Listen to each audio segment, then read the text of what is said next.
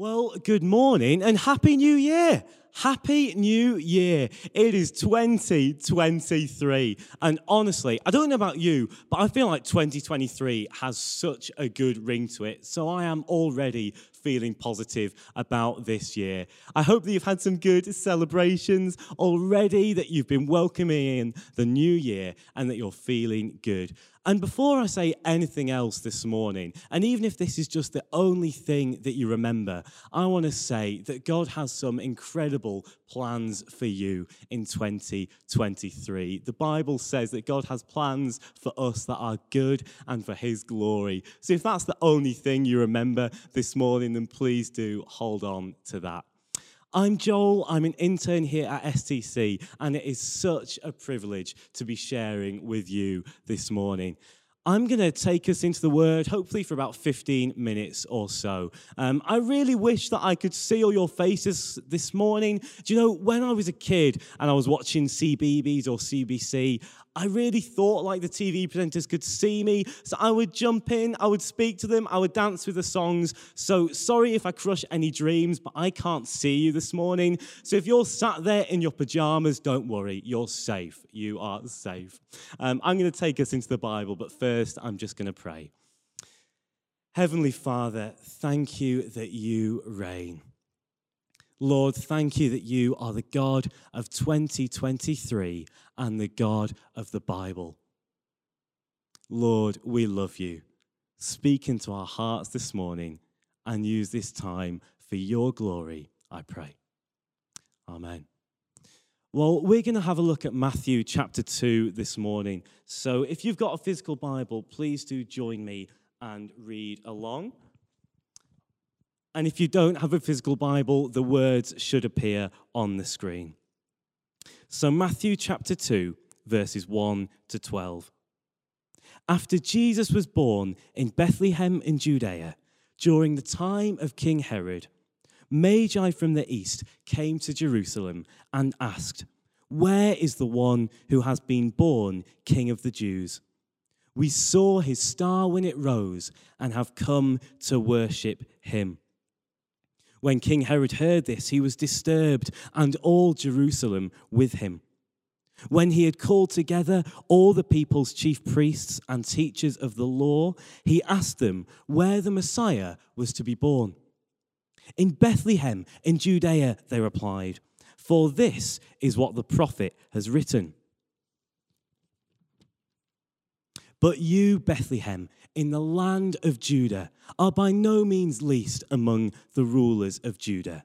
For out of you will come a ruler who will shepherd my people Israel. Then Herod called the Magi secretly and found out from them the exact time the star had appeared.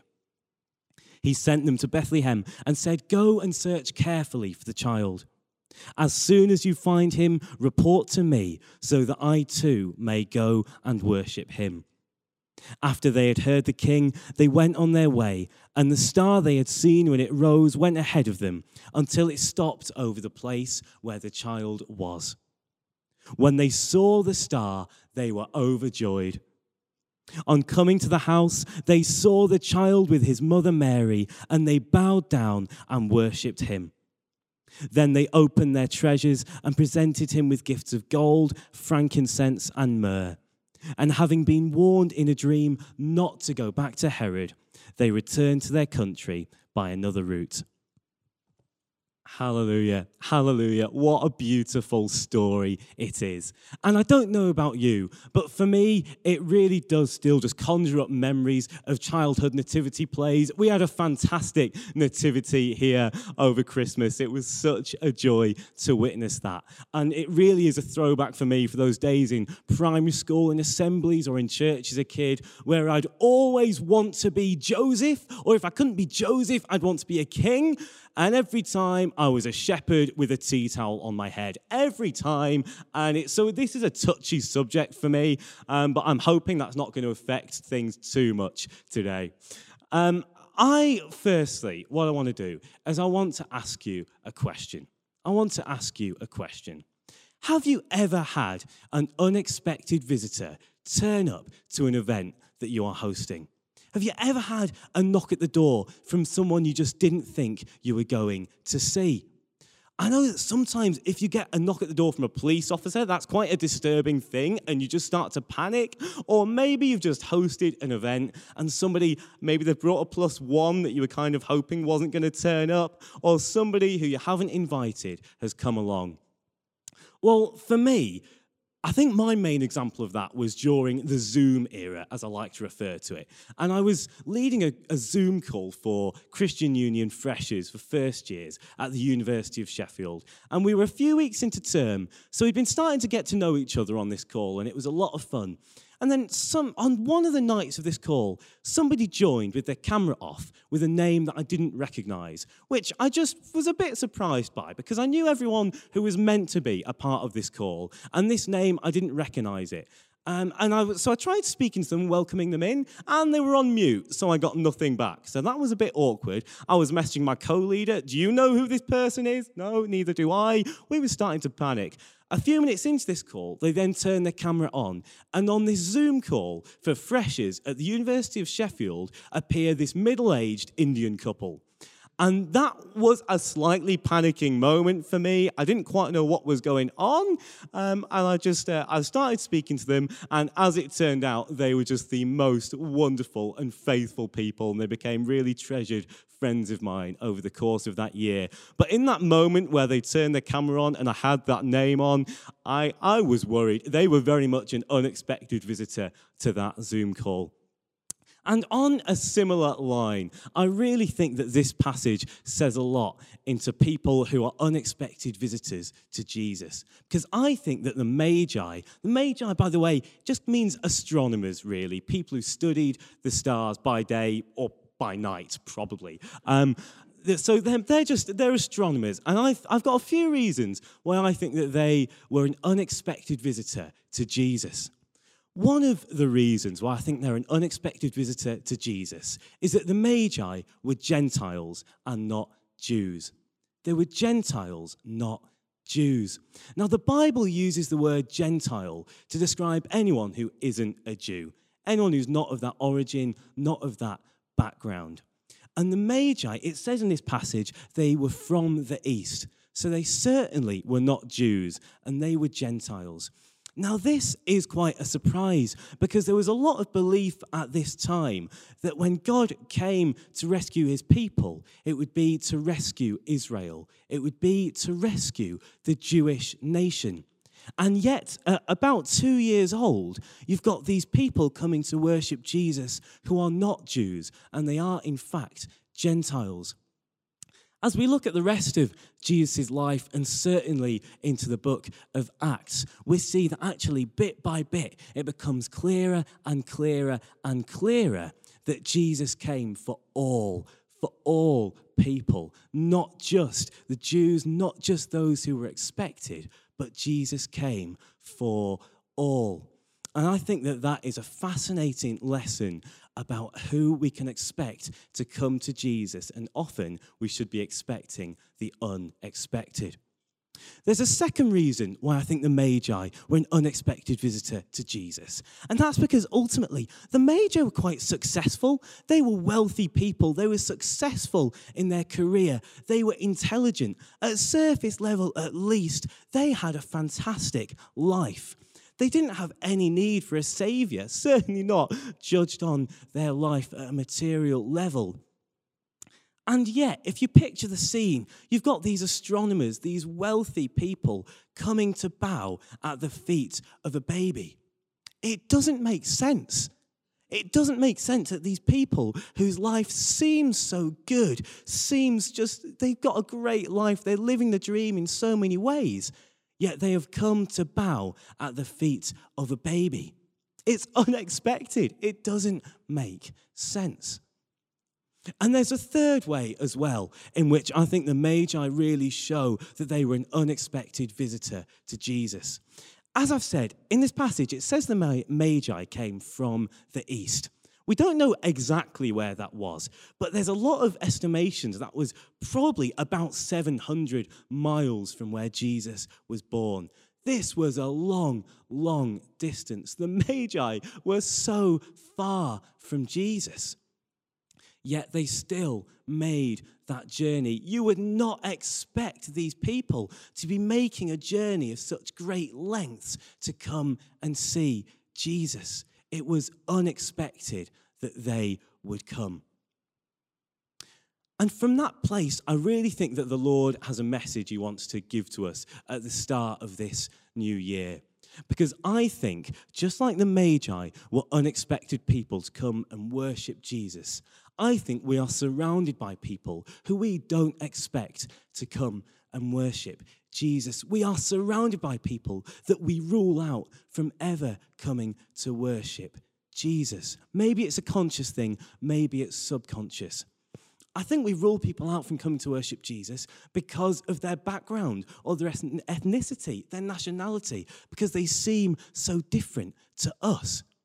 Just like the Magi seem so different to the Jews and to those from Israel, we are surrounded by people who are so different to us. And as a result, we seem to assume that actually they're not the people that maybe we could be showing the light of God to. They're not the people who would come to church because actually there aren't that many people like them in church. Church is for a particular kind of person, and maybe they don't fit that category.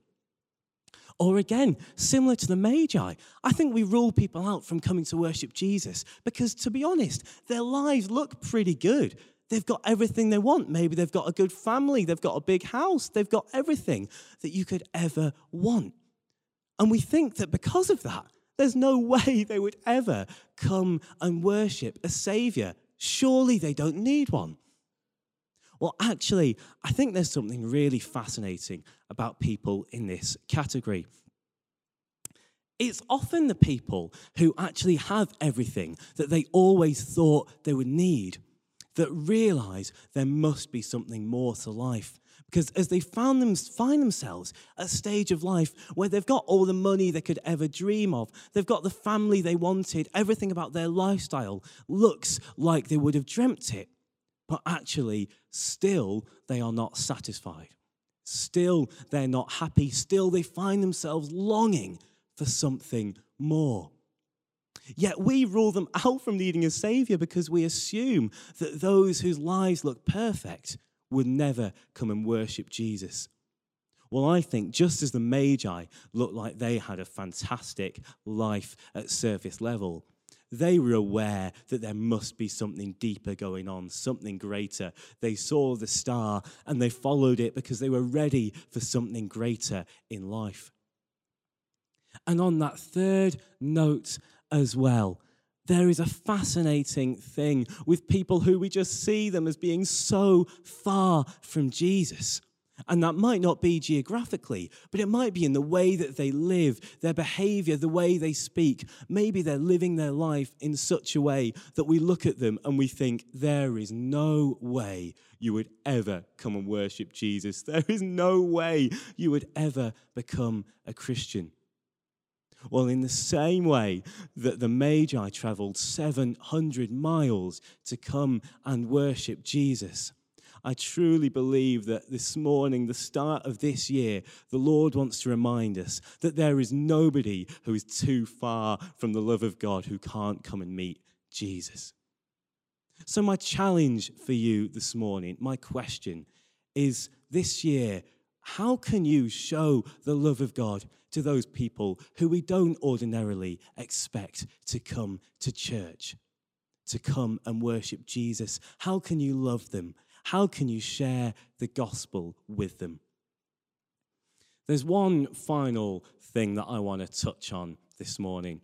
And this is a famous story of the Bible. And it's the story of a guy called Paul. Now, Paul, by most people's standards, was as far as you could possibly be from worshipping Jesus. He literally went round on the day to day, killing Christians, abusing Christians, torturing Christians. He was as far as you could possibly get from worshipping Jesus. And yet, he had an incredible encounter with the living God. And I want to write some word, read some words that he wrote when he, after he encountered the Lord this guy who went round killing Christians, he later went on to write these words. For I am convinced that neither death nor life, neither angels nor demons, neither the present nor the future, nor any powers, neither height nor depth, nor anything else in all creation will be able to separate us from the love of God that is in Christ Jesus our Lord. Lord Jesus, thank you that there is nobody who is too far from you, that they cannot have their lives transformed by the Lord of all creation. Lord, thank you that your love for every single one of us is so deep that you long for us to come into a relationship with you, no matter what we've done, no matter where we're at or what our lives look like. Lord, you long for us to come and worship you. So, Lord, I pray that you will help us in 2023 to share your love with all those around us. No matter how unlikely we think it is that someone may come and worship Jesus, may we love them like you love them. Amen.